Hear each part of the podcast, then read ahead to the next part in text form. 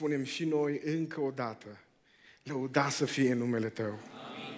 Tu ești vrednic să primești închinarea noastră. De aceea vrem încă o dată, Doamne, să spunem că din veșnicie în veșnicie Tu rămâi Dumnezeu. Generațiile se schimbă, guvernele cad, dar Tu rămâi același Dumnezeu neschimbat. Istoria lumii se schimbă, dar Tu rămâi deasupra timpului și spațiului omenesc. Slăvit să fie numele Tău. Și îți mulțumim, Doamne, că Tu ai coborât în timp, în Domnul nostru Isus Hristos și în numele Lui suntem salvați. Îți mulțumim, Doamne, că ne-ai salvat de la condiția umană care însemna moarte veșnică pentru totdeauna și ai coborât în Hristos pentru ca noi într-o zi să putem să moștenim viața veșnică. Îți mulțumim, Doamne, că noi, în ciuda faptului că suntem limitați, limitați la un destin tragic, Tu, Doamne, ai transformat această tragedie într-un destin glorios. Slăvi să fie numele Tău și pentru că ai transformat, Doamne, lucrul acesta în, în, într-o bucurie, pentru că ai transformat destinul nostru, Doamne, tragic, într-un moment de bucurie. Vrem să spunem încă o dată, lăuda să fie numele Domnului Isus Hristos, binecuvântat să fie El în veci de veci. De aceea, Tată din ceruri, mă rog în această seară, fă ca fiecare cuvânt care va fi rostit să fie însoțit de autoritatea Duhului Tău cel Sfânt. Te rog, Doamne, vorbește fiecare persoane din locul acesta și nu lăsa, Doamne, Dumnezeule, ca seara aceasta să treacă pe lângă noi, fără ca să schimbe ceva în viața noastră. Îți mulțumesc, Tată, că vei face mai mult decât îndrăznesc eu să sper, mai mult decât ne-am programat noi împreună, pentru că în bunătatea Ta care ne îndeamnă la pocăință, Doamne, ai decis ca în această seară să fim adunați aici în numele Domnului Isus Hristos și prin Duhul Tău cel Sfânt să, să clădești în noi chipul Domnului și vei lucra mai mult decât credem. Amin. Amin. Vreau să deschideți Biblia împreună cu mine la Roman, la capitolul 12, la, la versetul 2, un, un verset 2 pe care îl știu toți pocăiții din lumea asta, mai ales aceia dintre voi care ați crescut în, în biserică. Cred că dacă trezești la ora 12 noaptea, un pocăit știe versetul 2, Roman 12. Și după aceea voi mai citi un text din Vechiul Testament ca predica să fie lungă. Dacă tot ați chemat un bihorean și vă sunteți obișnuiți cu bihoreni aici, știți că noi suntem lungi niciun amin. M-a speriat. O să citesc după aceea din cartea lui Daniel, capitolul 1. Roman 12 cu 2. Să, să nu vă potriviți. Sau asta se poate traduce și cu să nu vă lăsați limitați. De ce anume? Să nu vă lăsați încadrați în tiparul chipului viacului acestuia, chip al viacului care se schimbă după moda viacului. Să nu vă lăsați încadrați în tiparul chipului viacului acestuia, ci să vă prefaceți. Și acum, de obicei, când spui cuvântul prefăcut în limba română, te referi la ideea asta de a fi ipocrit, dar nu la asta se referă. Nu să fiți niște prefăcuți și să fiți pocăiți, ci să vă prefaceți înseamnă și să vă transformați. E foarte interesant această expresie verbală. Chestiile mai complicate le spun câtă vreme stați în picioare, că după aia s-ar putea să... S-ar putea să... Așa că suntem în picioare, știu că sunteți conectați. Și să vă prefaceți. Forma în originalul grecesc este una pasivă, adică să vă lăsați transformați. Nu-i doar rezultatul voinței voastre. Această transformare despre care vorbește Biblia aici nu este în primul rând rodul efortului nostru, ci este rodul lucrării lui Dumnezeu în noi. Zice, și să vă prefaceți prin ce? Înnoirea minții voastre. Toată lumea știe că înnoirea minții este metanoia, adică transformare lăuntrică, adică pocăință. Asta înseamnă pocăință, că tot auzim cuvântul pocăit, și nu prea înțelegem întotdeauna care e sensul cuvântului. Unul dintre sensurile cuvânt, cuvântului acestuia este înnoirea minții voastre. Adică Apostolul Pavel spune aici, inspirat de Duhul Sfânt, nu vă lăsați încadrați în tiparul chipului viacului, nu vă lăsați limitați de lumea asta, nu lumea trebuie să vă spună asta e limita ta, ăsta e gardul tău, dincolo de gardul ăsta n-ai nicio șansă să treci, ci Dumnezeu poate face ceva dacă vă lăsați transformați, dar la această transformare pe care Dumnezeu o lucrează în voi și voi aveți contribuția voastră prin hotărârea pe care voi o luați,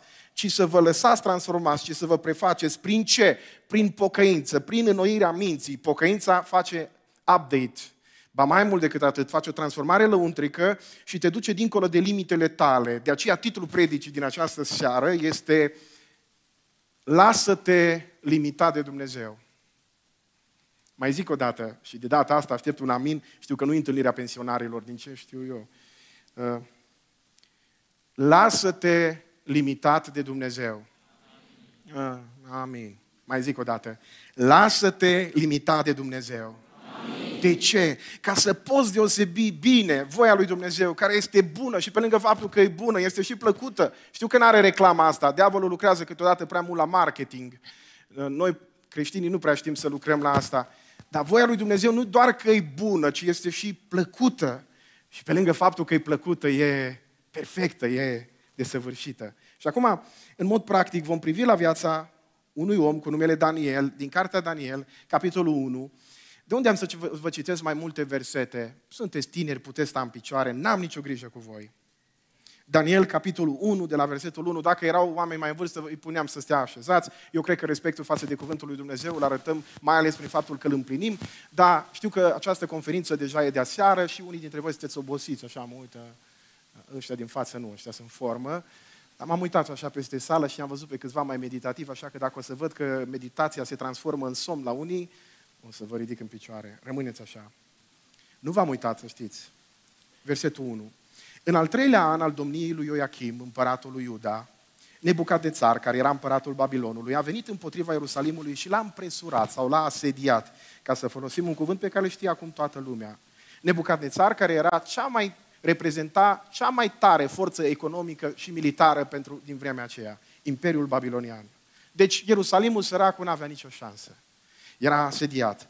Domnul a dat în mâinile lui pe Ioachim, împăratul lui Iuda, și o parte din vasele casei lui Dumnezeu. Nebucadnețar a dus vasele în țara Șinear, în casa Dumnezeului său, le-a pus în casa visteriei Dumnezeului său. Observați același eveniment prezentat din două perspective. Prima e perspectiva istorică, versetul 1, a doua este perspectiva teologică, e din punctul lui Dumnezeu de vedere. Prima e catastrofală. Se încheie cu un asediu care duce la distrugerea cel puțin parțială a Ierusalimului. A doua ne arată că în spatele unor evenimente aparent tragice e un Dumnezeu stăpân. Slavă Lui! Și împăratul a dat poruncă lui Așpenas, căpetenia famenilor săi dregători, să-i aducă vreo câțiva din copiii lui Israel, de neam împărătesc, de viță nobilă, niște tineri fără vreun cusur trupesc, frumos la chip, înzestrați cu înțelepciune în orice ramură a științei, cu minte ageră și pricepere, în stare să slujească în casa împăratului. Vedeți, oamenii credincioși trebuie să aibă minte ageră, arată și frumos. Zice, în stare să slujească în casa împăratului, pe care să învețe scrierea și limba caldeilor și mitologia lor. Împăratul le-a rânduit și din acest rânduit e clar aici un imperativ. Cred că sunt, acum a conceput școala, uh, mai vorbim și chestii de, de școală legate de gramatică. Acest rânduit aici e o poruncă, e, e, e un imperativ. Împăratul le-a dat această poruncă pe fiecare zi o parte din bucatele de la masa lui și din vinul din care bea el, vrând să-i crească, fiți atenți, timp de trei ani, e un proces de transformare pe care împăratul Babilonului îl avea în plan cu oamenii ăștia, cu copiii lui Israel. De ce? Ca să-i transforme. În loc să-i facă, să-i transforme din copiii lui Dumnezeu în copiii Babilonului. După care aveau să fie în slujba împăratului. Printre ei erau, dintre copiii lui Iuda, Daniel, Hanania, Mișel și Azaria. Și acum, căpetenia familiilor dregători le-a pus însă alte nume. Și asta e o strategie a diavolului folosită și astăzi, schimbarea asta. Lui Daniel, care înseamnă Domnul e judecătorul meu, i-a pus numele Belșațar. Bel e cel care îl protejează pe împărat. Lui Hanania Shadrach, lui Mișael Meșac și lui Azaria Abednego. Și acum închei citirea, că am milă de voi, nu că n-aș mai avea ceva de citit, dar, da, versetul 8, fiți așa, fiți atenți. Zice, Daniel s-a hotărât să nu se spurce. Și o altă traducere, și știu că voi ăștia care sunteți uh, născuți în, genera- în generația asta a internetului, puteți să găsiți și în limba engleză, dar există și în limba română, unde zice așa, Daniel s-a hotărât și ne spune și unde, în inima lui. Daniel s-a hotărât în inima lui să nu se spurce. Acum avem traducerea Cornilescu, dați-mi voie să o citesc cu voce tare, propoziția asta, voi citiți împreună cu mine și după aceea o să puteți să vă așezați. Daniel s-a hotărât să nu se spurce. Amin. Hai să repetăm împreună. Daniel Amin. Vă rog să stați. Nu merge asta. Au ceva microfoanele astea cu mine. Deci de când mă știu, eu l-am avertizat, i-am avertizat pe cei de la tehnic. Și noi avem vreo trei microfoane de genul ăsta la biserică, niciunul nu funcționează la mine. Ăsta așa, din Star Trek.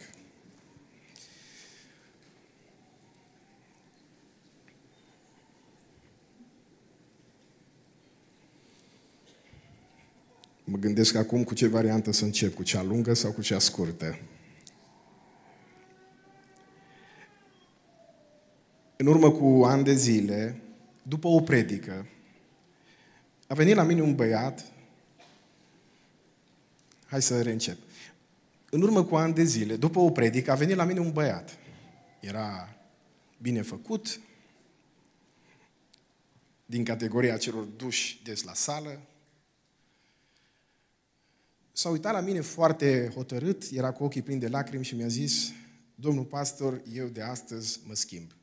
De ani de zile am hotărât asta, dar de astăzi încolo Dumnezeu îmi schimbă viața. Am văzut cum Dumnezeu i-a schimbat viața acestui tânăr pas cu pas. N-a fost cine știe ce predica mea. Chiar a fost una dintre cele mai grele predici pe care le-am ținut vreodată. Chiar mă gândeam, dacă după predica asta se pocăiește cineva, atunci, într-adevăr, pocăința este dacă mai aveam nevoie de încă o confirmare, e cu adevărat o minune a Duhului Sfânt. Și băiatul era la școală, într-un liceu industrial în ultimul an. Vă dați seama, până atunci era din categoria celor care îi chinuia pe alții și acum, dintr-o dată când s-a pocăit, dintr-o dată când s-a pocăit, treaba asta s-a schimbat radical. De ce? Pentru că cei care fusese răchinuiți de el până atunci, acum căutau să se răzbune. Mai ales unul dintre colegii lui, care era mai micuț, mai slăbuț și care avea și calitatea asta între ghilimele, sau nu știu cum să numesc, de a râde de alții. Așa că mi-a spus, într-o zi, băiatul ăsta a venit la mine și mi-a zis, frate, nu mai rezist. În fiecare pauză mare, unul dintre colegii mei, unul mai mic, mai slab, unul din ei care până acum au fost asupriți, râde de mine în fiecare pauză mare și mă provoacă. Ce să fac? Și acum a zis, mă, într-un fel e normal. Tu l-ai chinuit pe băiatul ăsta multă vreme, acum lucrurile s-au întors. Rabdă. Și au trecut ceva, câteva luni și după un timp vine din nou la mine, de data asta zice, frate, nu mai pot. Ce să fac? Îmi zice o chestie foarte simpatic. Zice, dacă îi dau o palmă și după aia mă rog ca Dumnezeu să mă ierte, se poate? Și am zis, treaba asta cu indulgențele nu funcționează. Catolicii așa au crezut, că pot vinde indulgențe, dar a fost de voie de reformă să-și dea seama că nu poți să te gândești în avans câte păcate să faci și după aia rezolvi treaba. Cu Dumnezeu nu funcționează așa. Nu există pocăință anticipată, chiar dacă există pensionare anticipată, dar pocăință anticipată nu există. Adică nu există ceva, lasă că fac păcatul ăsta, ăsta și apoi mă pocăiesc. Așa ceva nu există. Întâlnirea cu Dumnezeu întotdeauna e ceva ce Dumnezeu realizează în viața noastră brusc. Uitați-vă la toate istoriile convertirilor din Scriptură. Zice, bun, atunci ce să fac? Și a zis, uite, a fi pocăit nu înseamnă să tași tot timpul. Și eu cred că a fi pocăit înseamnă să-ți aperi drepturile. Nu înseamnă că întotdeauna trebuie să taci. Foarte interesant, Biblia spune că câteodată trebuie să vorbești, altădată trebuie să știi să taci. Dumnezeu ne-a dat minte și Duhul Sfânt să ne călăuzească, e greu să taci. Deci asta e cel mai greu. De vorbit, mai ales la noi, la români, suntem campioni mondiali. Și a zis, hai să ne rugăm să ne călăuzească Duhul Sfânt. Și asta am făcut. Am făcut o rugăciune și în timpul rugăciunii Duhul Sfânt mi-a dat gândul acesta foarte clar. N-am auzit nicio voce, dar am fost sigur că e de la Duhul Sfânt. Spune să tacă, pentru că ăsta dacă se apucă să vorbească, e scântei. Și imediat i-am spus, Duhul Sfânt mi-a zis să taci. Și el se uită la mine și zice, sigur e de la Domnul. Zic, e sigur de la Domnul. Și a făcut treaba asta câteva luni de zile. Și după vreo câteva luni de zile, vine într-o zi la mine plin de bucurie și îmi spune, frate, era o, o zi de luni, mi se pare, sau marți, să vezi ce mi s-a întâmplat. Știi băiatul ăla de care ți-am tot spus? care în fiecare pauză râdea de mine, toți colegii râdeau împreună cu el și eu nu puteam nici cum să am niciun fel de reacție. Știi ce s-a întâmplat? Băiatul ăla n-a mai spus nimic de câteva zile și, și într-o pauză mare, când uh, toți râdeau în mod obișnuit de mine, a venit la mine și când ceilalți au văzut că vine la mine, au tăcut, au crezut că începe momentul de comedie și, și, și mi-a zis ceva, mi-a zis așa, uite cum se treaba, eu în ultimele luni de zile am vrut să te provoc, să văd ce reacție o să ai. Eu, mi-a zis el, nu cred în Dumnezeu. Dar dacă Dumnezeu există, tu ești un om sincer, un om credincios. Și mie mi s-a întâmplat ceva în ultima vreme, m-am îmbolnăvit. Și dacă cumva Dumnezeu există și Dumnezeu ascultă pe cineva, nu cred că Dumnezeu ascultă, nu știu, pe altcineva, dar știu că pe tine Dumnezeu te ascultă pentru că am văzut cum trăiești. Și zice, s-a făcut o liniște, la noi în, în liceu industrial de obicei era și la matematică gălăgie, da? Păi în pauză. S-a făcut o liniște mormântală și după ce s-a făcut liniștea asta, el mi-a zis așa, te rog să te rogi pentru mine. Și zice, m-am blocat, n-am știut ce să fac. Și zic, ce ai făcut? Eu eram eu curios acum, cum sunteți voi. Zice, aveam la mine un nou testament din ăla slim fit, micuț, de la Gedeon, știți voi, ăla care îl poți băga în buzunar. M-am dus în față și am făcut cum am văzut că faci dumneata la biserică. Am zis, toată lumea în picioare se citește cuvântul Domnului. și am citit textul ăla pe care am văzut că voi îl citiți când e cineva bolnav. Am citit textul ăla și am făcut o rugăciune. Și toată clasa a stat cu privirea plecată și a ascultat rugăciunea asta. Frate, zice, să știi că atunci când mi-ai zis că e de la Domnul să tac, de la Domnul a fost. Și apoi, și apoi l-a dus pe omul ăla la biserică. Și apoi omul ăla, băiatul ăla, s-a pocăit și el. Vreau să vă spun ceva.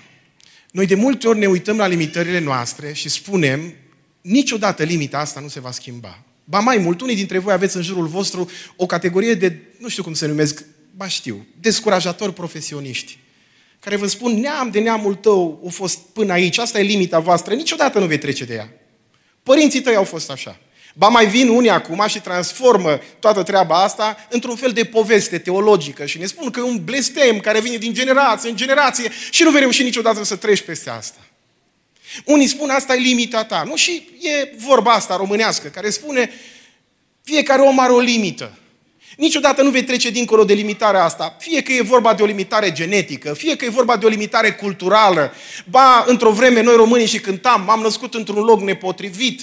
Cumva, unii dintre noi avem senzația că există o limită, o limită așezată fie de cultură, o limită așezată de genetică, o limită așezată de contextul în care ne aflăm și toți suntem parcă parte din filozofia deterministă și avem senzația că trăim în viața noastră ceva care ne limitează. Dar în această zi vreau să vă spun ceva.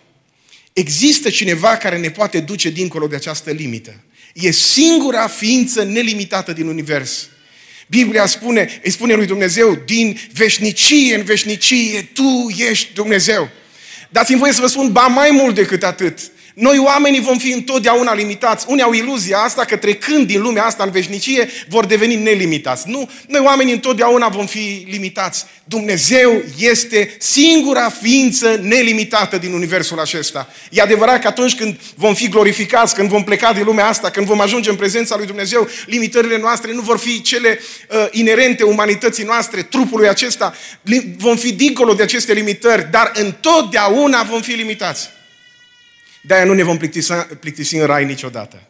Unii mă întreabă, mă, dar în rai te vei plictisi? N-ai cum să te plictisești. Cu Dumnezeu în lumea asta nu te plictisești, dar apoi în veșnicie. De ce? Pentru că Dumnezeu e infinit. Știți că a fi sfânt, printre altele, înseamnă separat, adică Dumnezeu e nelimitat, noi suntem întotdeauna și vom fi întotdeauna limitați. Nu întâmplător îngerii despre ca, pe care Biblia numește serafim, spune Biblia că repetă în, în prezența lui Dumnezeu Sfânt, Sfânt, Sfânt este Dumnezeu și principala calitate a naturii lui Dumnezeu, a esenței divine, este sfințenia. De ce? Pentru că Dumnezeu e nelimitat, iar noi suntem limitați. Noi întotdeauna vom fi limitați. Nu mai e ceva. Dumnezeu ne poate muta limitele acestea. Limite la care ne uităm astăzi și spunem așa, niciodată nu o să. Eu nu mă botez în apă, îi au pe mulți zicând așa, că eu niciodată nu pot să mă las de păcatul ăsta.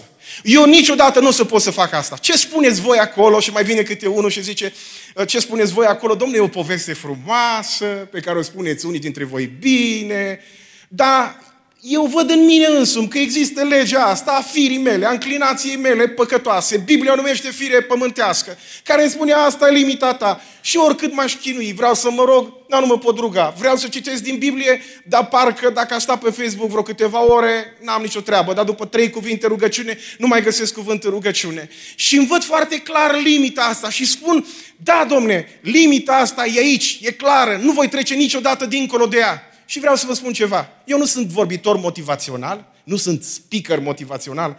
Uh, aș îndrăzni să spun chiar din potrivă. De ce? Pentru că, să vă spun în seara asta, n-ai nicio șansă. Hmm. Nu poți trece niciodată tu, prin forțele tale, dincolo de limita aceasta. De aceea Apostolul Pavel spune, nu vă potriviți chipului viacului acestuia, Adică nu vă lăsați limitați de ceea ce spune lumea că sunteți, ci lăsați-vă transformați prin înnoirea minții voastre. Dumnezeu poate face din tine mai mult decât poți fi tu în mod natural. Slăvit să fie Domnul! Dacă în seara asta spui nu mă pot bucura, Dumnezeu prin Duhul Sfânt îți poate aduce bucurie. Dacă în seara asta te uiți la tine și spui nu mă pot înfrâna, Dumnezeu prin Duhul Sfânt rodește înfrânarea poftelor în tine. Dacă te uiți astăzi la viața ta și ești agitat din cauza anxietății și neliniștii și spui sunt bolnav de depresie și toată viața așa parcă m-am luptat cu, cu neliniștea și cu tristețea și nu pot trece nic, niciodată dincolo de, de limita asta genetică, e limita cu care m-am născut și moștenesc treaba asta de la părinții mei, vreau să spun ceva, Dumnezeu poate să-ți dea o pace care depășește orice pricepere. De ce? Pentru că singura ființă din universul acesta care ne poate schimba limitele este Dumnezeu. Slăvit să fie numele Lui.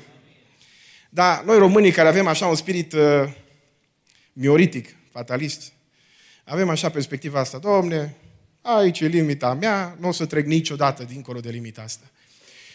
E o poveste care este și motivațională, și inspiră din lumea sportului. Acum, pot să spun aici la tineret că știu că voi nu vă potigniți așa ușor și apoi să nu fim ipocriți, că unii dintre voi chiar sunteți pasionați de sport. Da, fiți atenți. Trebuie să fie și o limită aici. Amin. Mm. E o poveste faină din istoria sportului despre cum un uh, domn cu numele Roger Bannister, un om credincios, a reușit să treacă dincolo de limita cu care s-a născut. Povestea asta începe cu mulți ani înainte, începe în anul 1886, când un oarecare Walter George a reușit să bată un record mondial pentru vremea aceea și a reușit să alerge o milă în 4 minute și 39 de secunde. Acum, recordul acesta mondial n-a fost bătut timp de 36 de ani. S-a născut o adevărată legendă. După 36 de ani, mi se pare că cineva a reușit să coboare recordul doar cu două secunde. S-au scris cărți, știți că sunt o grămadă de specialiști. În orice domeniu întotdeauna apare câte un specialist, cel puțin. Și mai ales noi românii, da, și englezii au celebrii cercetători britanici care în fiecare an descoperă secretul via- vieții veșnice, știți? Și uh, cercetătorii ăștia au spus niciodată un om, oricât de mult s-ar antrena, nu va reuși să coboare recordul ăsta, să alerge o milă în mai puțin de patru minute. Poate până acolo vor reuși să doboare recordul. Și s-a întâmplat ceva foarte interesant. În anul 1929, într-o suburbie a Londrei, care se numește Harrow, și apropo, știu că aveți neamuri la Londra, că Londra e a doua Românie, Harrow e o suburbie plină de români. Acolo, bine, vremea aia nu erau atâția români, sau probabil că nu erau, undeva, în această suburbie, în două familii diferite, s-au născut doi copilași, doi băieți, la o distanță de câteva săptămâni. Amândoi acești băieți primesc de la același medic același diagnostic. Conform acestui diagnostic, acum nu o să, nu o să vă spun diagnosticul, pentru că nefiind profesionist în domeniul medicinii, s-ar putea să spun ceva enormitate și să de live. Și Conform acestui diagnostic, cei doi ar fi trebuit ca toată viața lor să rămână în căruciorul cu rotile. Niciodată n-ar fi trebuit să poată umbla. Ce interesant e că primul dintre cei doi se naște într-o familie de oameni care au mentalitatea asta fatalistă.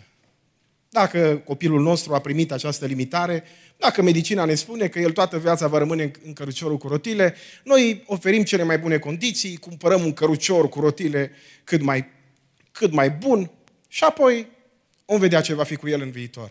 Cel de-al doilea, micuțul Roger, are harul să aibă niște părinți cu următoarea mentalitate. Facem fizioterapie cu copilul nostru, ne rugăm pentru el și poate într-o zi Dumnezeu va face minunea că va umbla. Târziu, la câțiva ani, micuțul Roger face primii pași. Și când începe să umble, ce credeți că ce limită își pune? Zice, vreau să devin campion mondial la alergare.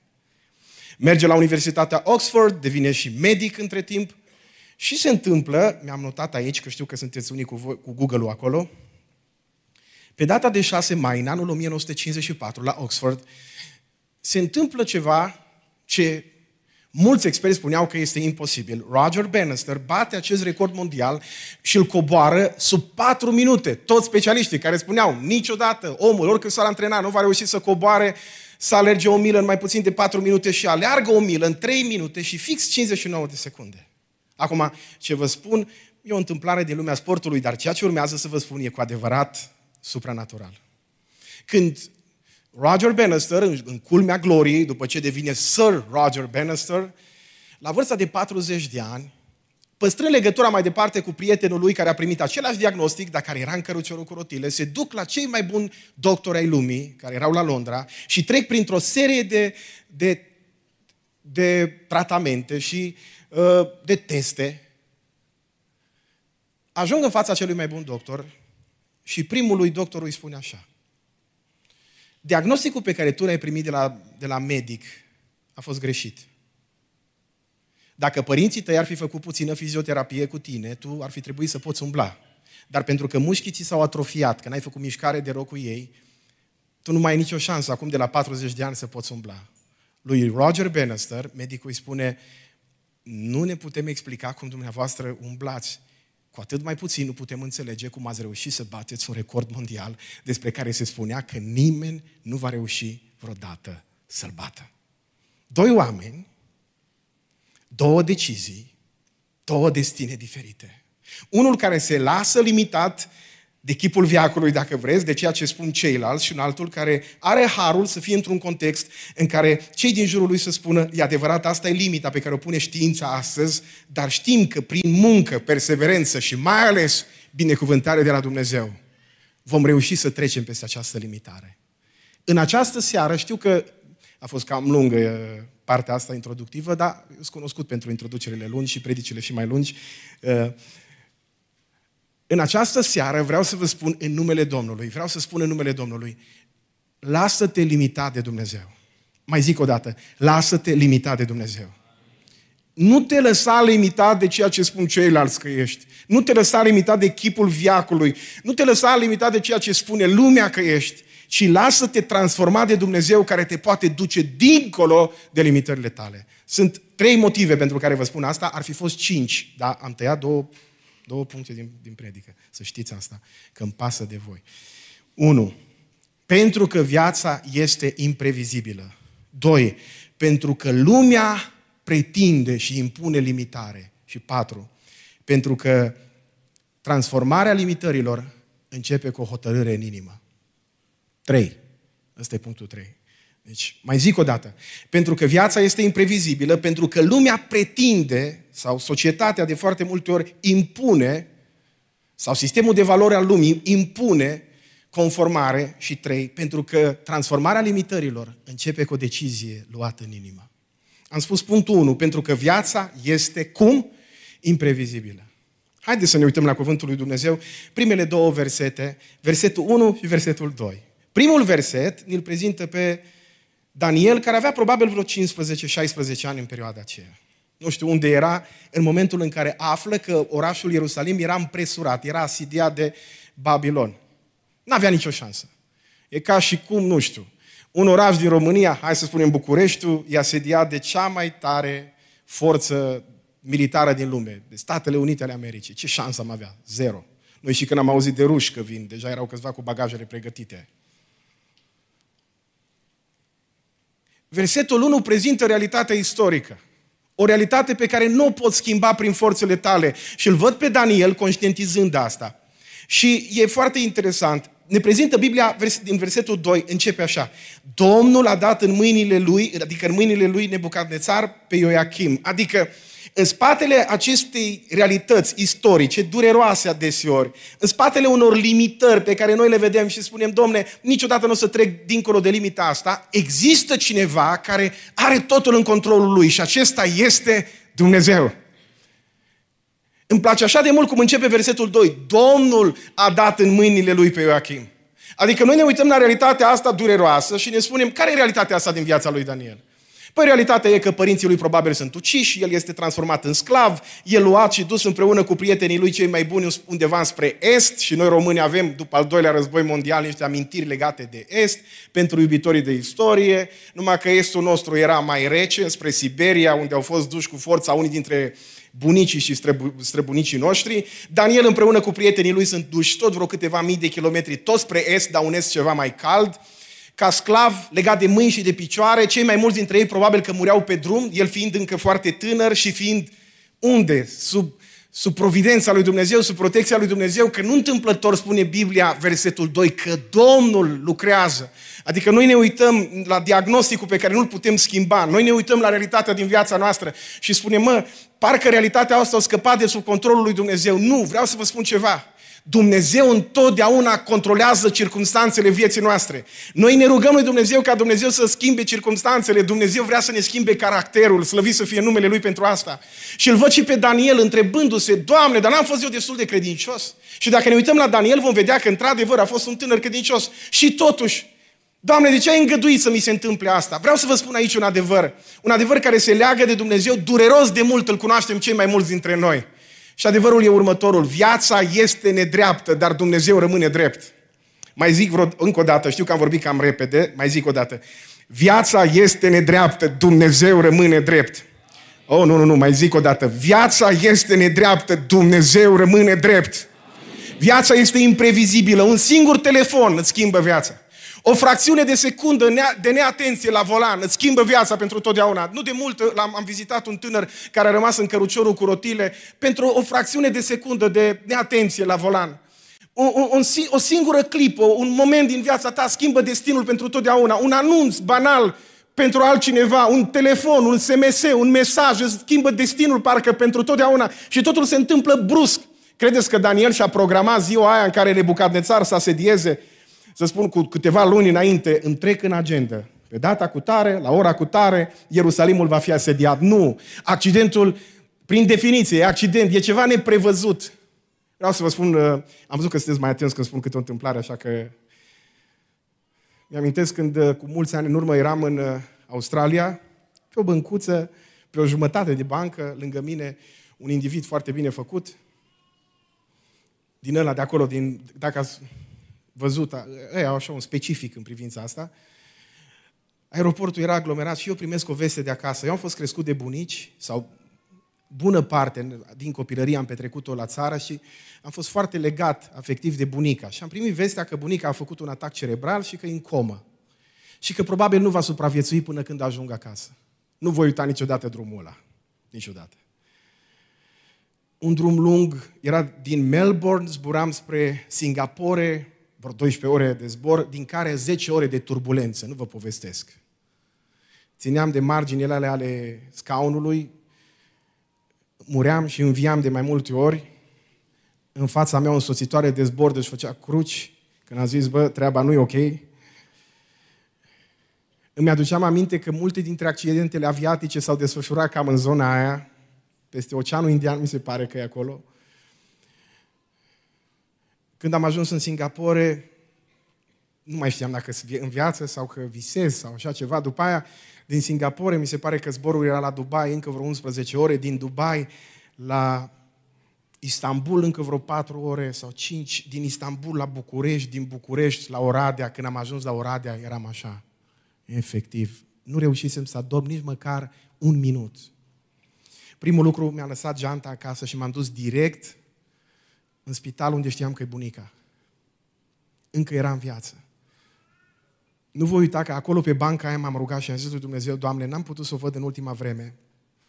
Și mă simțeam vinovat din cauza asta. Aș fi putut să mă duc să o vizitez. Dar știți cum e asta? Asta e un mit. N-am timp. Ai timp dacă vrei să-ți faci timp. Dar lua de valul ăsta al evangelizărilor. Du-te încolo. Hai, frate, predică și aici. Du-te și dincolo. Și m-am rugat și am zis, Doamne Dumnezeule, vreau să o mai aud pe bunica vorbind măcar o singură dată. Și acum, vă spun, s-a întâmplat un miracol. Când am intrat pe ușa salonului din spital, bunica și-a revenit deodată. Era oarbă, dar brusc a devenit conștientă. M-a recunoscut imediat și avea exact aceeași luciditate și același dar de a povesti și același simț al umorului. Cum am intrat, o zis, mă, o venit robul pocăiților. Mă bucur că ai ajuns acasă. Ea, ea nu știa că, că e oarbă și asta era foarte interesant. Nu era conștientă că e oarbă. Și a început să-mi povestească și avea darul ăsta de a povesti. De la, de la ea cred că am măcar o parte. Și zice, mă, îți mai aduce aminte cum ai adormit în adunare. Și într-adevăr am adormit odată. Zice, ai căzut cu capul atunci de pământ, am crezut că nu mai iese om din tine niciodată. Și acum mai am urma asta pe aici pe undeva. Slavă Domnului că încă nu se vede. și după aia, după ce mi-a povestit faza asta, cum am adormit eu odată la un program în adunare și am picat de m-a lovit cu capul de pământ, după aia a început să-mi povestească alte lucruri și am trecut, era ca ciocolata belgiană, dulce amăruie povestea ei întotdeauna. Treceam de la zâmbet la suspin, de la zâmbet la lacrimă, de cele mai multe ori. Și îmi zice, când să plec, zic, bunică, nu mai pot. Îmi țineam ochii, cum v-am văzut pe unii dintre voi astăzi, efectiv, unii așa stăteați. Îmi țineam ochii cu mâinile și, și zic, trebuie să mă duc să mă culc și revin mâine și mai vorbim. Și zice, mâine va fi în veșnicie, nu ne mai vedem în lumea asta. Zic, lasă. Tu așa ești de când te știu. Că așa a fost. Era cu hainele pregătite de înmormântare în pod. Sigur ne vedem mâine. Zice, nu, până acum am zis ce am zis, dar acum știu că plec. Și mi-aduc aminte că așa și fost. Am mai rămas, din ce mi-a spus mama și cine era acolo, am mai rămas puțin conștientă și apoi a căzut din nou în starea aceea de inconștiență și după câteva zile a plecat din lumea aceasta. Îmi aduc aminte întotdeauna cu drag de întâmplarea asta. De ce? Pentru că în ciuda faptului că viața este nedreaptă, Dumnezeu rămâne întotdeauna drept. Pentru că s-ar putea să fie în această zi aici și să zici, încă n-a venit vremea să-mi schimb limitările. O să mă pocăiesc, dar mai târziu. Asta e limita a mea acum. Nu-i vremea să trec dincolo de gardul acesta. Ascultă-mă bine, dragul meu. Mă uit la voi. Mulți dintre voi sunteți exact ca Daniel, la vârsta din textul acesta. Unii la 15, 16, 17 ani. Vă uitați la viața voastră și nu prea vă pasă de limitările astea. Spuneți, acum sunt nemuritor. Cine știe când va veni moartea? Și privește înainte și toate visele tale se leagă de aici și acum. Și Biblia spune, nu lăsa ca visele tale să fie puse în tiparul lumii acesteia. Nu-ți fă vise în legătură cu viața doar în funcție de ceea ce îți dă internetul să vezi și să gândești. Vezi dincolo de acest tipar. Dumnezeu poate face din tine mult mai mult decât poți tu spera și visa. Te uiți astăzi și spui, da mă, în trecut erau oameni ai credinței, erau oameni care se rugau, ei erau pocăiți, nu cum suntem noi astăzi. Dumnezeu poate face și din tine un om al rugăciunii. Dumnezeu poate face și din tine un om credincios. Îi aud pe atâția tineri care au mentalitatea asta așa prăpăstioasă, se uită la ei și spun, Domne, nu mai să pocăință astăzi. Cine mai pocăit astăzi? Asta e limita mea, niciodată nu o să trec niciodată dincolo de limita asta. Nu mai sunt astăzi oameni ca altă dată. Vreau să vă spun ceva. Ba da, Dumnezeu poate lucra și cu viața ta. Dumnezeu poate ridica o generație de proroci. Dumnezeu poate ridica o generație de misionari. Dumnezeu poate ridica o generație de oameni sfinți. Lăsați-vă transformați de Dumnezeu prin Duhul Sfânt. Nu vă prefaceți sau nu vă lăsați prefăcuți sau transformați de chipul viacului acestuia, acestuia. Nu vă lăsați băgați în tiparele lumii acesteia. Nu spuneți, domne, aici e limita asta, dincolo de limita asta nu o să trec niciodată. Generația asta este o generație limitată. Cred din toată inima că Dumnezeu poate face din generația asta mult mai mult decât a fost generația anterioară. Cred din toată inima că Dumnezeu poate lucra cu acelea semne și minuni în viața generației acesteia, așa cum a lucrat în generația părinților și bunicilor noștri. O slăvi să fie fie Domnul pentru asta. Mai zic o dată, slăvit să fie Domnul pentru asta. Și îl voi zice și a treia oară, așteptând un amin de, de tineri pentecostali. Slăvit să fie Domnul pentru asta. A zis un amin că m-a lăsat. Voiam să zic și a patra oară, dar așa a zis aminul ăsta că mi-e frică să zic pe al patrulea. Am zis așa, punctul 1 din predică. Viața este imprevizibilă. Lasă-te transformat de Dumnezeu. Punctul 2. Mă ajuta să dau jos casca asta, că mă deranjează careva. Așa.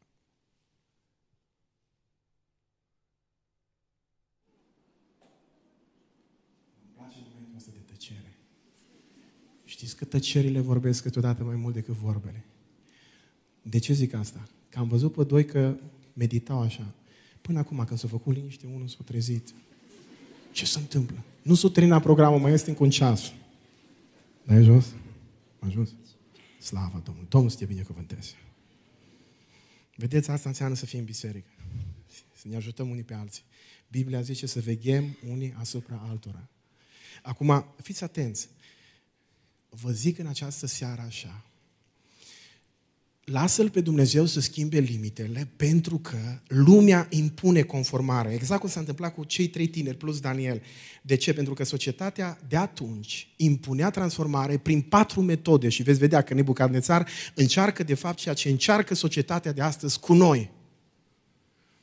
Încearcă să ne schimbe limitele și să ne pună în tiparul lumii acesteia, să ne lăsăm limitați de chipul viacului acestuia. Și cum o face? Sunt patru strategii. La punctul 2 sunt patru subpuncte. Punctul 1, izolare. Punctul 2, îndoctrinare. Punctul 3, intimidare. Și punctul 4, redenumire. Sunt patru metode pe care le aplică Nebucadnețar cu cei patru tineri și nu doar cu ei, cu scopul de a le schimba identitatea. Și exact același lucru se întâmplă astăzi, parcă mai mult ca niciodată, cu societatea seculară, europeană, civilizată în care noi trăim. De ce? Pentru că societatea asta încearcă să ne impună o anumită limitare aplicând fix aceeași strategie. Primul punct, izolare. Punctul 2, îndoctrinare. Punctul 3, vă aduceți aminte, intimidare. Și punctul 4, redenumire. Am zis că mai întâi izolare, adică ce faci? Îi iei pe cei 3, 4 tineri, mai mulți decât ei, sigur erau mai mulți, îi iei de unde? Îi iei de acasă, îi iei din Ierusalim, îi, îi duci câteva mii de kilometri, îi iei din templu, îi iei din casa lui Dumnezeu și îi pui în casa lui Bal cu scopul de a le schimba identitatea. Care e scopul? Să iei de acolo și să izolezi. Vreau să vă spun ceva. Există tot mai mult concepția aceasta că poți fi credincios fără biserică. Că există spiritualitate fără religie. Există spiritualitate fără religie, dar nu există credință fără biserică. Și o să spuneți, domne, cum e posibil ce spui acum? O să vă spun așa, credința se primește personal, dar se păstrează doar în biserică. Ați văzut? Omul m-a ajutat. Biblia spune, purtați-vă unii altora poverile. Suntem tot mai singuri în generația aceasta. Tot mai singuri, cu o grămadă de prieteni online. Scopul societății în care noi trăim este să ne facă să fim tot mai rupți unii de alții. Fiecare cu existență insulară, fiecare pe insula lui. Insula lui. Dacă ați fost în Norvegia, ați văzut, țara asta e, nu întâmplător sunt atâta alienați mental acolo o grămadă de insulițe. Vezi o oaie pe o insulă, o căsuță și ăla acolo pe insulă. Societatea în care noi trăim are ca scop să ne izoleze tot mai mult, să fim tot mai singuri. Uite aici în mulțimea asta, dar să fii singur. Să nu-ți pese. Nimănui să ai sentimentul ăla că nimănui nu-i pasă de tine, în ciuda faptului că ai pe net o grămadă de prieteni și primești o mulțime de like-uri. În general, comunitățile sunt tot mai individualiste. La țară, pe vremuri, dacă un om își făcea casă, toată comunitatea sărea și l-a ajutat să-și termine casa. Astăzi, astăzi, dacă unul își începe casa, merg vreo 4-5 pe la primărie să vadă dacă are autorizație de construcție. Mă, la început casă. Să... Tot mai singuri. Tot mai dependenți de ce vor spune ceilalți. Câte like-uri am primit. Ăsta e primul pas, izolare. Îl iei din biserică, îi spui că poate fi pocăit și acasă, că stă pe online. Îi salutăm cu drag pe cei care ne privesc online. Dar dacă ați fi putut fi în seara asta aici și n-ați venit, să știți că niciodată online-ul nu va reuși să înlocuiască, să substituie prezența vie a lui Hristos din biserică. Niciodată. Să nu cumva să vă imaginați că trăind așa în izolarea asta, veți reuși să cultivați în voi chipul Domnului Isus Hristos. Vreau să vă spun ceva. Limitările, limitările se schimbă și cu ajutorul celorlalți. De-aia Biblia spune, îndemnați-vă unii pe alții, mustrați-vă unii pe alții, pentru că avem nevoie unii de alții să ne facem mai buni. Dar lumea în care noi trăim încearcă să ne facă să ajungem până la urmă să nu mai ieșim nici din casă. Domne, totul e online. Cât mai mult conectat la calculator și să ai senzația asta a comunității care de fapt se spulberă într-o fracțiune de secundă când treci printr-un necaz. Izolare. Pasul 2, îndoctrinare. Îi iei pe tinerii ăștia și bagi într-un proces de îndoctrinare care durează trei ani.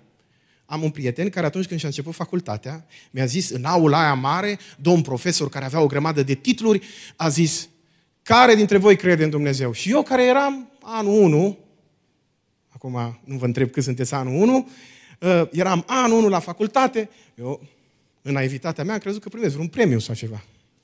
Eu, eu, eu, eu, eu cred în Dumnezeu. Și m-a ridicat în picioare și m-a făcut să mă simt ultimul om și mi-a zis așa, scopul meu e ca după ce vei trece prin procesul de școlarizare, la sfârșit să pot să spun despre tine că nu crezi în Dumnezeu. Apropo, vreau să vă spun despre prietenul ăsta al meu, că este un medic cardiolog excelent, chirurg cardiolog excelent și crede în Dumnezeu din toată inima. Slăvit să fie Domnul! Dar fiți foarte atenți. Trăim într-o societate care încearcă să ne îndoctrineze. Prin ce? Ni se spune, de exemplu, că a crede, credința se bazează pe mitologie, că Biblia este o mitologie, că lumea a apărut la întâmplare, că la început a fost o explozie. Și că explozia a născut viață și ordine, că totul se naște din materia moartă, anorganică, ce în urma acestei explozii se transformă în viață. Asta e știința. Acum, nu știu cum ar putea cineva vreodată să demonstreze într-un laborator că ceva mort se poate transforma în ceva viu și într-un amărât de organism unicelular, cum ar fi amiba. Leibniz, celebru filozof, zicea așa, nimic nu naște nimic. Asta a zis-o și bunicul, fără să fie mare filozof, apropo, dar avea dreptate. O explozie niciodată nu poate naște viață și ordine. Dacă toată lumea asta a pornit cu o explozie, celebra explozie inițială, Haideți să reducem totul la absurd și să vă spun, dacă vă spune, mă, mă, mă vedeți toți, că ceasul acesta de pe mâna mea stângă a apărut în urma unei explozii. Ce a zice despre mine? Un frate a făcut așa din cap. Cred că a făcut și... Dar dacă v-aș povesti că de fapt au fost mai multe explozii, că mai întâi uh, a apărut cadranul și după aceea toate, tot ce vedeți aici, tot mecanismul ăsta complicat. Și apoi, și apoi, în urma miliarde și miliarde și miliarde de ani, deodată, ceasul a început să funcționeze în mod inexplicabil, tic-tac, tic-tac. V-ați uitat la mine și a zice tic-tac, săracul. O explozie nu naște niciodată ordine. Ați văzut vreodată vreun loc unde a explodat ceva? Prima dată când am ieșit din țară, am zburat la Madrid și tocmai fusese o explozie acolo în aeroport cu câteva săptămâni înainte. Domne, era o dezordine totală. Nu-mi imaginez să mă duc într-o casă undeva și să întreb cum ați decorat aici? Cu ce ați detonat? Adică nu pot imagina ca cineva să explodeze o bibliotecă și din asta să se nască cea mai banală poezie, cea mai banală. Nu zic glosa de Eminescu, care e genială. Nu zic o poezie frumoasă, profundă, nu, o chestie banală. Vă puteți imagina că cineva ar pune o bombă într-o bibliotecă și în urma acestei detonări să se nască o poezie?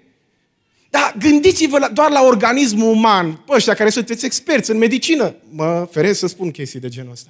Gândiți-vă doar la cum e așezată Terra, cum e așezat Pământul, exact în, singură, în singurul loc unde ar putea fi existent, uh, ar fi posibilă viața. Suntem, știți că în fiecare an la noi în România se termină lumea cel puțin de două ori. Breaking news.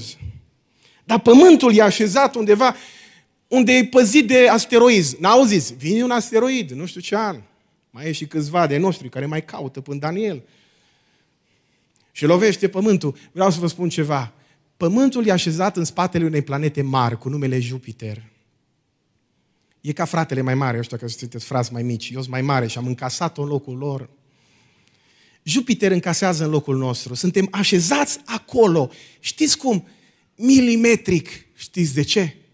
Dacă vă uitați la toate elementele care fac viața posibilă, la complexitatea organismului omenesc, dacă vă uitați la complexitatea universului pe care mintea omenească nu-l poate cuprinde, nu vă rămâne decât să, să, să, să spuneți, în spatele acestei complexități extraordinare, cu siguranță există un plan și în spatele acestui plan, cu siguranță există un creator și creatorul acesta este Dumnezeu. Slăvit să fie numele Lui. Dar ce ne spune nouă societatea? care ne bagă în procesul ăsta de îndoctrinare. Domne, asta e mitologie. Știința spune că tu poți să schimbi identitatea. Nu contează cu, cu ce gen te-ai născut, nu contează care e sexualitatea cu care te-ai născut. Tu poți să schimbi, domne, tu poți să iei decizia asta, să schimbi identitatea. Știți cum se numește asta? Manipulare. Îndoctrinare. Dar mai folosești ceva, intimidarea. Ei patru tineri duși direct în Babilon, săraci, când văd grădinile suspendate ale lui, a lui Nebucadnețar, pe care le-a făcut din iubire pentru soția lui, care venea dintr-o zonă de munte și aici, în zonă de câmpie, nu se putea aclimatiza. Imaginați-vă cum a fost când... Eu mi-aduc aminte când am luat de la Șerghi, județul Bihor, oricât de bine v-ați pricepe la geografie, sigur n-ați auzit de satul ăsta, când am mers prima dată la facultate în București și am ieșit în, în gara de nord, nu mai văzusem trenuri care să meargă pe sub pământ, metrou. Eu acolo cu plasa de rafie în mână, nu știam care e treaba pe acolo. Eram de-a dreptul copleșit. Gândiți-vă că Daniel și prietenii lui se duc în Babilon. Dacă n-ați citit despre Babilon, dar ați ascultat o grămadă de predici cu Eufratul care trecea pe suzidurile extrem de groase, una dintre cele șapte minuni ale lumii, și văd acolo, știți, asta e strategia diavolului, intimidarea. Vreau să vă spun ceva, nu vă lăsați intimidați. Nu vă lăsați intimidați. Singurul care poate schimba limita e Dumnezeu. Nu lumea trebuie să spună ție cum te îmbraci, nu lumea trebuie să spună ție cum te comporți, nu lumea nu trebuie să spună ție cum trebuie să te rogi, nu lumea trebuie să spună de câte ori să te duci la biserică, nu lumea trebuie să te învețe pe tine care e vocabularul pe care tu trebuie să-l folosești, nu lumea dictează comportamentul tău, nu te lăsa intimidat. Cred că mai mult ca niciodată noi, biserica, trebuie să avem curajul să ne afirmăm valorile. Dacă o facem în scris, să facem corect gramatical. Dacă o facem uh, vorbit, să facem cât mai bine, decent, cu bun simț, dar să fim în stare să ne articulăm valorile. Nu vă fie rușine să spuneți că sunteți pocăiți. Amin? Hmm. Eu mi-aduc aminte când am mers uh, în sudul României și aveam 18 ani și nu, mă gândeam, mă, dacă le zic la ăștia că sunt pentecostali, ăștia o să creadă că ceva de prin Asia, ceva sectă. Și am merit cu unul într-un tren și pe tren, știți voi, orice drum e lung în România, că trenul și dacă merge 10 km durează. Și era drum de la, nu mai, se pare spre Galați undeva. Și unul mă întreabă la un moment dat, dar tu ce religie ești? Nu știu, după freză, după ce... Mi s-a părut că ceva nu pușcă bine sau habar n-am. Și eu cum să explic? Am zis, mă, dacă zic la ăsta că sunt pentecostal, o să creadă că ceva sectă ciudată și atunci am început să explic despre reformă, despre protestanți. Și omul s-a uitat așa la mine și neoprotestant și s-a uitat mai, zice, neo ce? Neoprotestanți. Și după ce explic vreun ceas și ceva, cum stă treaba cu reforma, cu protestantismul, cu... Se uită la mine și ce bă, tu ești pocăit. De ce n-ai zis, mă, că ești pocăit? Dar zice, ce religie ești? Pentecostal? Păi și mama e pentecostală. Treia să zici din prima așa. Nu vă lăsați intimidați. Adeseori când ești într-un anumit context, mai ales în contextul academic, unde e profesorul universitar, nu știu care, și în spatele titlurilor pompoase și a hainelor de marcă, să știți că e un om. Și Biblia spune, fiți oameni, nu vă lăsați intimidați. Trebuie să-ți asumi identitatea, nu ostentativ, nu genul ăla, eu sunt pocăit, eu nu vorbesc cu tine. Nu, Asumă-ți identitatea în modul cel mai natural cu putință, în modul cel mai decent cu putință, dar să nu-ți fie rușine de ceea ce ești. Nu vă lăsați intimidați de ceea ce lumea oferă. Nu, să nu aveți senzația că în spatele grădinilor suspendate stau cine știe ce chestii mari. Nu sunt, e doar un simplu om. În spatele oricărei funcții e doar un simplu om. În spatele oricărui titlu academic e doar un simplu om, creat tot de Dumnezeu și care are nevoie de Dumnezeu. În spatele societății complexe în care noi stăm, stau tot niște oameni, nu inteligența artificială și nu va sta niciodată inteligența artificială. Dar vreau să vă spun ceva, lumea impune, ne impune tipare. Nu vă lăsați încadrați în tipare, lăsați-vă transformați de Dumnezeu. Dar lumea mai face ceva, încearcă să ne schimbe prin redenumire. Pe Daniel încearcă să-l, să-i schimbe numele. Din Dumnezeu e cel care judecă Daniel în Belșațar. Bel e cel care îl protejează pe împărat. Vreau să vă spun ceva, Daniel întotdeauna a rămas Daniel. Slavă Domnului pentru asta. Niciodată n-a devenit Belșațar. Rămâneți mai departe, sunteți pocăiți, unii dintre voi din familie de pocăiți, mama ta se roagă pentru tine, tânără dragă, tânăr drag, venind de nu știu ce sat sau nu știu din ce localitate, aici la Timișoara, într-un oraș universitar, ascultați-mă bine, nu vă lăsați intimidați sau redenumiți, nu cei din jurul vostru dictează ceea ce sunteți, Dumnezeu e Cel care trebuie să dicteze asta. Și Dumnezeu e Cel care vă poate schimba limitările. Nu vă uitați la voi cumva că sunteți ca în, într-o, într-o situație fatalistă. Nu, Dumnezeu poate face din tine mult mai mult decât ești. Slăvit să fie Domnul pentru asta. Și punctul 3. Dacă e pianistul pregătit să mă apropiu de sfârșit, uh, nu ziceți amin cu eu personal și acum termin. Uh, punctul 3. Daniel a hotărât în inima lui. Pentru că schimbarea limitărilor o face Dumnezeu prin înnoirea minții, prin metanoia, prin pocăință, dar Dumnezeu o face din clipa în care tu decizi că se schimbă ceva. Dar știți unde începe hotărârea? Uitați-vă aici. Începe în inimă. În inimă.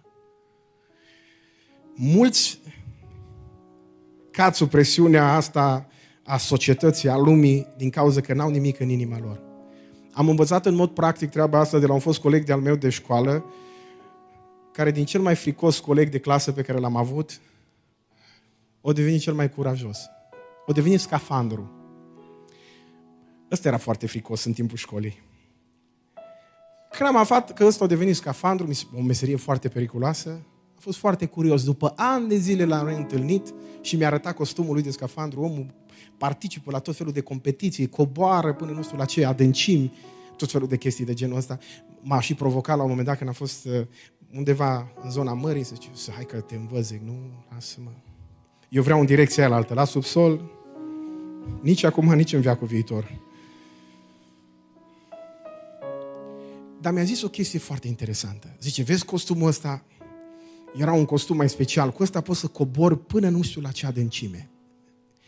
Se întâmplă ceva, zice, dacă cobor mai jos, fără să fii antrenat, trebuie să cobori cu mare atenție de la o limită încolo, da? Și cu mult antrenament. Dar dacă cobori mai jos de o anumită limită, presiunea apei îți zdrobește plămânii și mori. Cu tot costumul ăsta, ultra specializat. Dar știți care e, zice ironia? Știi care e ironia? Ironia lui Dumnezeu. Eu cu costumul ăsta cobor încet, încet, încet. Și pe lângă mine niște peștișori, uite atâta. Coboară cu viteză, parcă în ciuda mea. Stânga, dreapta, n-au nicio treabă. Coboară mult mai jos decât mine, coboară rapid, nu trebuie să aibă niciun costum de scafandru. Zice, știi de ce? Și au zis o chestie care se potrivește tare bine la predică. O zis așa, pentru că Dumnezeu i-a creat ca presiunea din interior să se regleze în funcție de presiunea din exterior. Și când au zis treaba asta, m-am gândit la mine, la voi, la tinerii de astăzi, m-am gândit la faptul că unii cedează presiunii din exterior și se potrivesc chipului viacului acestuia. De ce? Pentru că n-au nimic în interior. Și ce spune Biblia? Hristos în noi, nădejdea slavei. Dacă, dacă e Dumnezeu prezent în viața ta, dacă trupul tău se transformă într-un templu al prezenței lui Dumnezeu, dacă în numele Domnului Isus Hristos Duhul Sfânt e prezent în tine, oricât de mare ar fi presiunea lumii în care noi trăim, tu poți lua o decizie în inima ta și cu această decizie se schimbă totul. Chiar dacă diavolul are strategia lui cu izolare, cu îndoctrinare, cu redenumire, cu, cu tot felul de intimidări, totul se prăbușește când Daniel ia o decizie în inima lui. Și în seara asta tu poți lua această hotărâre în inima ta. Voi încheia povestindu-vă una dintre primele mele experiențe ca evanghelist. Când am plecat în afara țării, în urmă cu ani de zile, m-au dus să vizitez un băiat care era bolnav de cancer la stomac și care ajunsese bolnav de cancer la stomac într-o situație ciudată. Era din familie de pocăiți, ajunsese dealer de droguri acolo. A ajuns în spital și nu era vizitat de nimeni în spital. S-au dus niște pocăiți, niște tineri să-l viziteze în spital și să-i spună despre Isus Hristos ceva foarte simplu. Unul dintre tineri i-a spus doar atât, să știi că lui Dumnezeu îi pasă de tine, i-a dat un nou testament și atâta tot. El mi-a povestit treaba asta. Mi-a zis, au venit, tine, au venit tinerii de la Biserica Pentecostală, au cântat o cântare, abia am așteptat să termine cântarea, zice că era tare și nu eram obosiți și bolnavi. Dar unul dintre ei mi-a zis doar atât, să știi că lui Dumnezeu îi pasă de tine. Atât. Am luat Noul Testament și mi-a zis, citește Evanghelia după Ioan și am citit toată noaptea Evanghelia după Ioan. Dar cuvintele astea pe care el le-a spus, să știi că lui Dumnezeu îi pasă de tine, mi-a zis el, au fost ca și cum mi-ar fi dat cu un pumn în plex m-au trezit parcă din starea în care mă aflam. Și abia am așteptat să treacă săptămâna, să vină înapoi, să termine cu cântatul. Că în spital nu e bine să mergi cu saxofonul și acordeonul. Frații noștri așa s-au dus. Și să-mi vorbească despre Isus. Și l-am vizitat, deja trecuse ceva vreme și el își dorea să fie botezat. Și l-am botezat. Vreau să vă mărturisesc, sunt botezat M-am botezat și eu încă o dată cu el, a doua oară, sau cum le zice la ăștia. De ce? Pentru că era așa de slăbit, încât, neputând să se țină pe picioarele lui și dorindu-și ca eu să-l botez, l-am luat, pe băiatul ăsta îl chema Marius, l-am luat în brațe și l-am botezat eu. Și odată cu el m-am scufundat și eu. El, am zis, hai căutăm o altă metodă. Nu zice, baptizo, știa deja, scufundare, eu vreau să fiu scufundat. Cum e acolo în Biblie? Rare ori am văzut pe cineva atât de bucuros. Rare ori am văzut pe cineva atât de bucuros la botez. Acum știu că la, la noi la botezuri de multe ori cu poze. Știu că pe unul l-a lăsat afară, o zis el, și făcea poză în timpul botezului. Unii ar fi în stare să transmită live de acolo.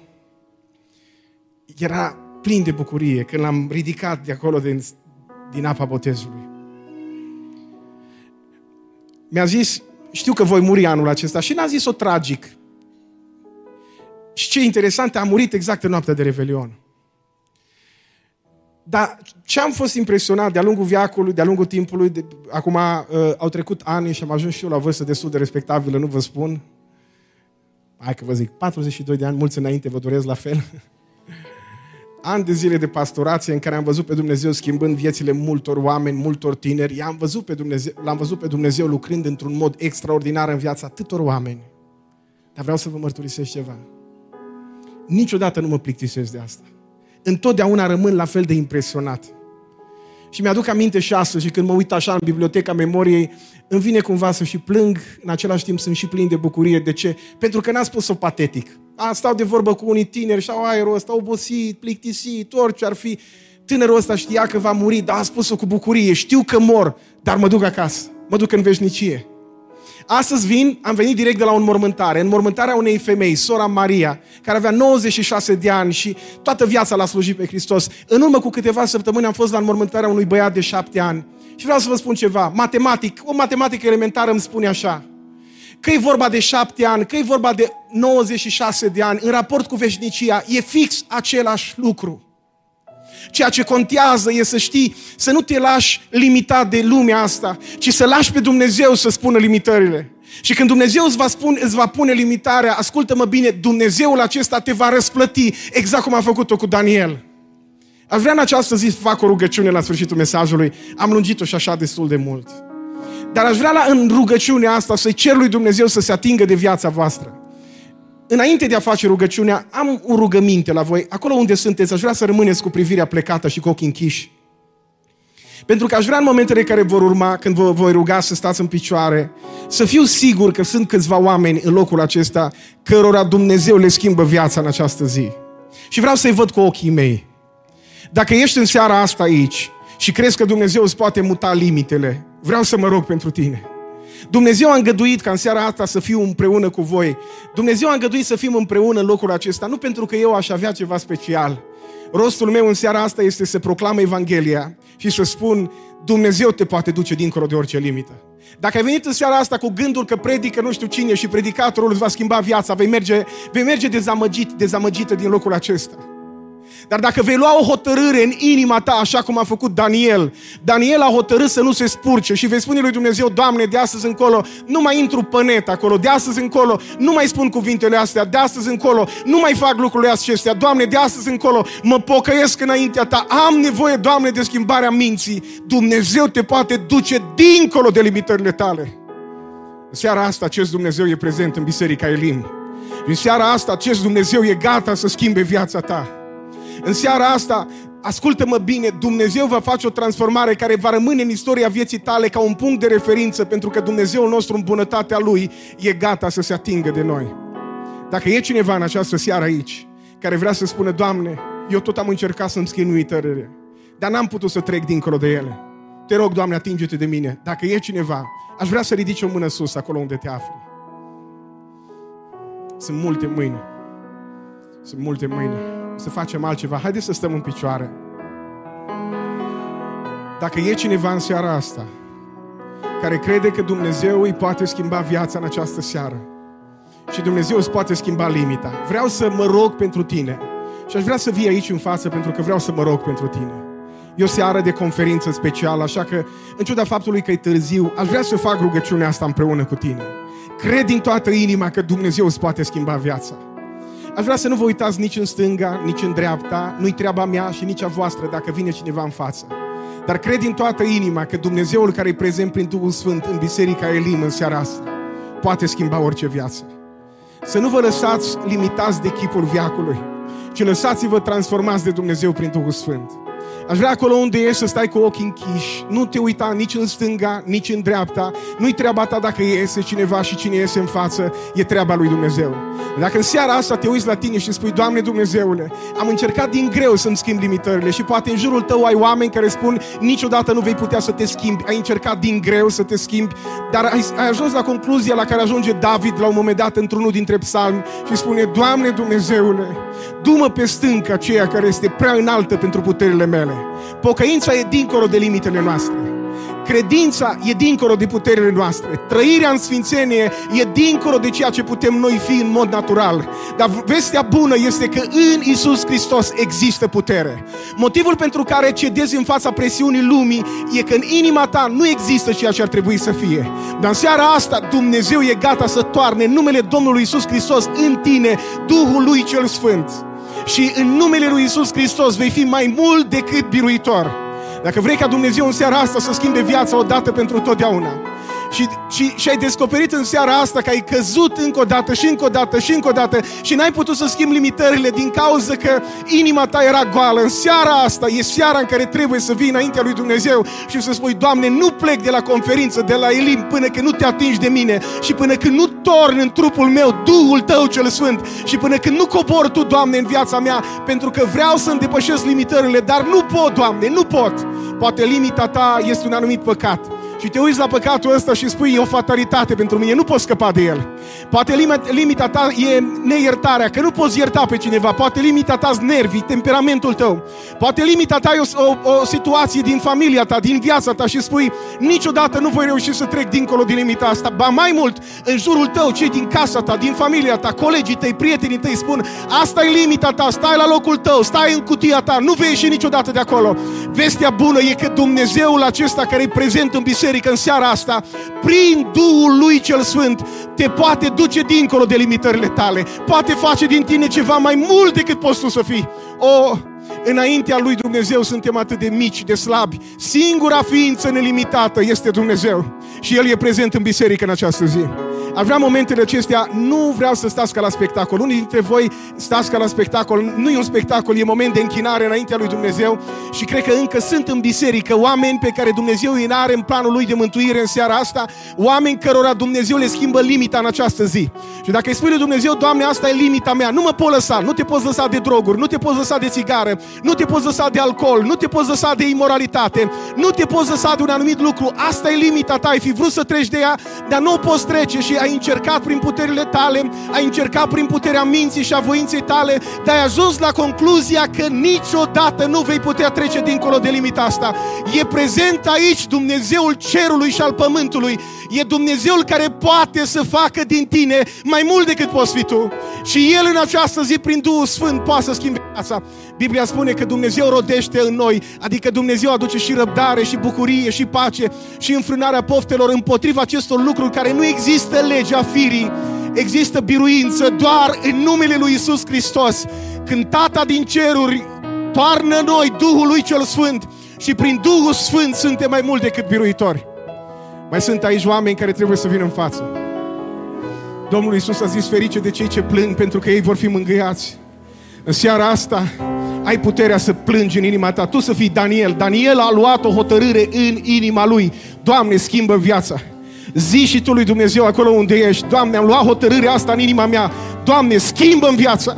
Am luat hotărârea să mă pocăiesc. Am luat hotărârea să, să mă pun pe lista pentru botez. Am luat hotărârea să rup cu păcatul ăsta din viața mea. Am luat hotărârea, Doamne, în inima mea. M-am săturat de lucrurile acestea din viața mea. Am, lu- am luat hotărârea să nu mă mai spurc. Am luat hotărârea să trăiesc la dispoziția Ta. Am luat hotărârea să nu mă mai las limitat de ce spune lumea că sunt. Eu sunt mai mult decât un animal care vine de nicăieri înspre nicăieri cu un sentiment de aproape am ajuns și nu voi ajunge niciodată. Eu sunt un fiu de Dumnezeu. Dumnezeu a pus în mine o scânteie divină care este suflet, care vine de la El.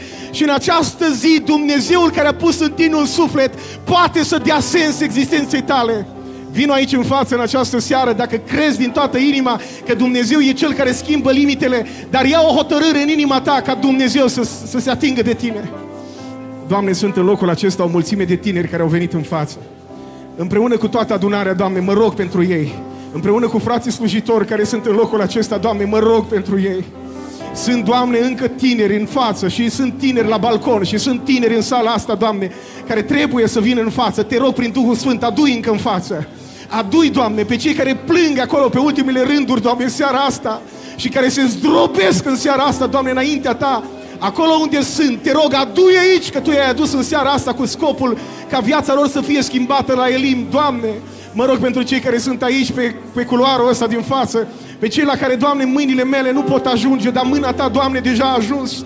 În numele Lui Isus Hristos, Tată din ceruri, prin Duhul Tău cel Sfânt, atinge-te de ei. Unii dintre ei se uită la limitele lor și spun niciodată nu voi trece dincolo de păcatul acesta. În momentul acesta, Doamne, venim cu lacrimi înaintea Ta, te rugăm, Doamne, iartă-ne și dă-ne putere să trecem dincolo de limita asta. De aceea, Doamne Dumnezeule, te rog în numele Lui Isus Hristos, rupi orice legătură a întunericului din viața unora dintre tinerii care sunt aici, în numele sângelui de la Golgota, prin Duhul Tău cel Sfânt, Tată din ceruri, după ce acești tineri au luat o hotărâre ca Daniel în inima lor, în seara asta să schimbe viața, Doamne, atinge-te de ei și fă să simtă că Tu ești prezent în biserică. Și fă să simtă, Doamne, cum Tu îi eliberezi. Și fă să simtă, Doamne, cum Tu te atingi de ei. Și fă să simtă, Doamne, cum se ridică povara păcatului. Și fă să simtă, Doamne, bucuria mântuirii. O, Doamne, eliberează de sub puterea drogurilor, eliberează de sub puterea imoralității sexuale în toate formele ei, eliberează de sub puterea minciunii, eliberează, Doamne, de sub puterea țigării, eliberează, Doamne, de sub puterea alcoolului, eliberează, Doamne, de sub puterea neiertării, eliberează, Doamne, de sub puterea urii, eliberează, Doamne, în seara asta. Doamne, îți mulțumesc că Tu ești Cel care lucrezi. Rugați-vă, dragi tineri, și voi ceilalți, rugați-vă ca Dumnezeu să lucreze. Cei care sunteți la balcon, cei care sunteți aici în față, rugați-vă ca Dumnezeu să lucreze. Dumnezeu e prezent la Elim în seara asta. Dumnezeu lucrează în seara asta. Rugați-vă ca Dumnezeu să lucreze în viața prietenilor voștri. Dumnezeu să lucreze și în viața voastră, celor care n-ați avut curajul să ieșiți în față, dar descoperiți în viața voastră atâtea limitări care nu sunt plăcute lui Dumnezeu, atâtea neascultări care nu sunt plăcute lui Dumnezeu. Pocăiți-vă în seara asta înaintea lui Dumnezeu și cereți lui Dumnezeu să se atingă de voi. Cereți lui Dumnezeu să vă elibereze, cereți lui Dumnezeu să vă schimbe, cereți, cereți lui Dumnezeu să rupă orice legătură din viața voastră, strigați către Dumnezeu.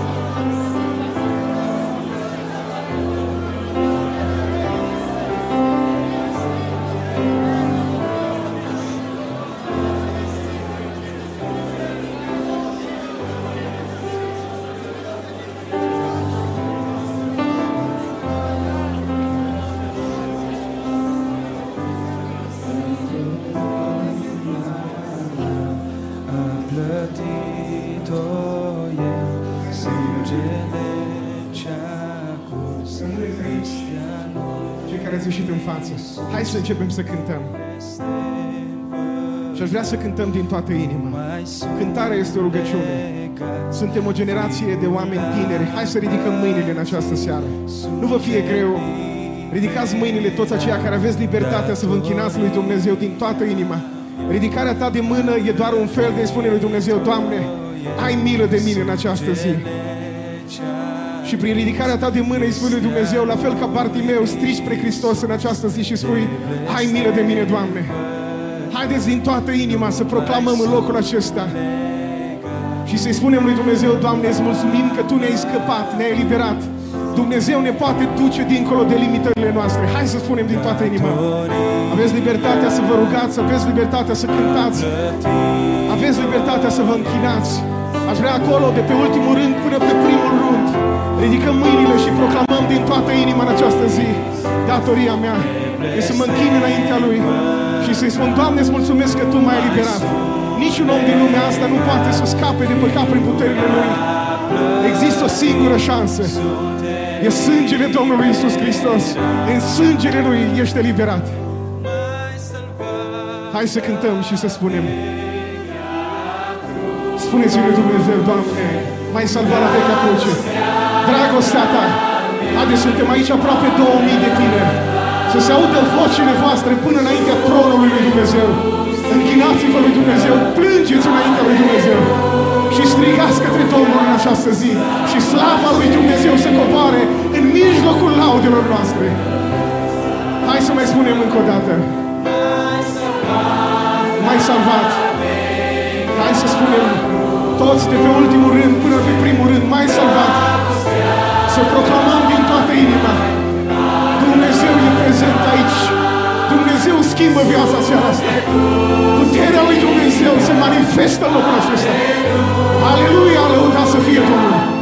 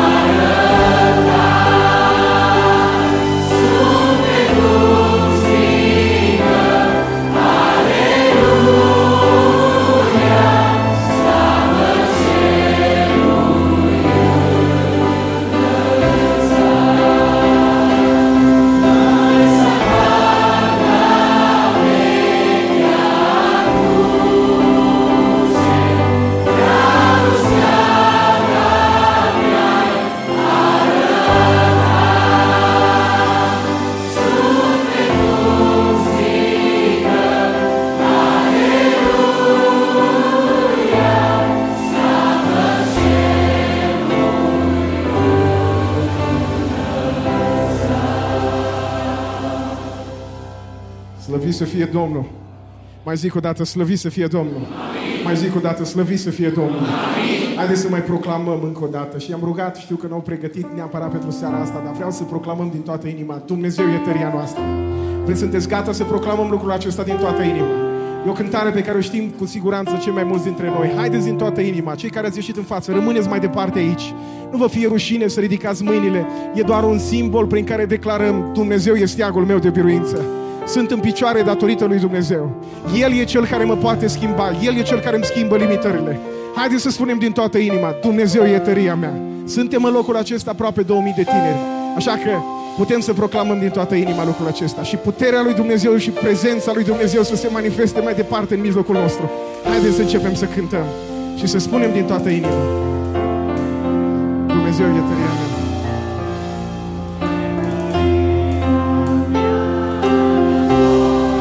Să se audă vocea voastră.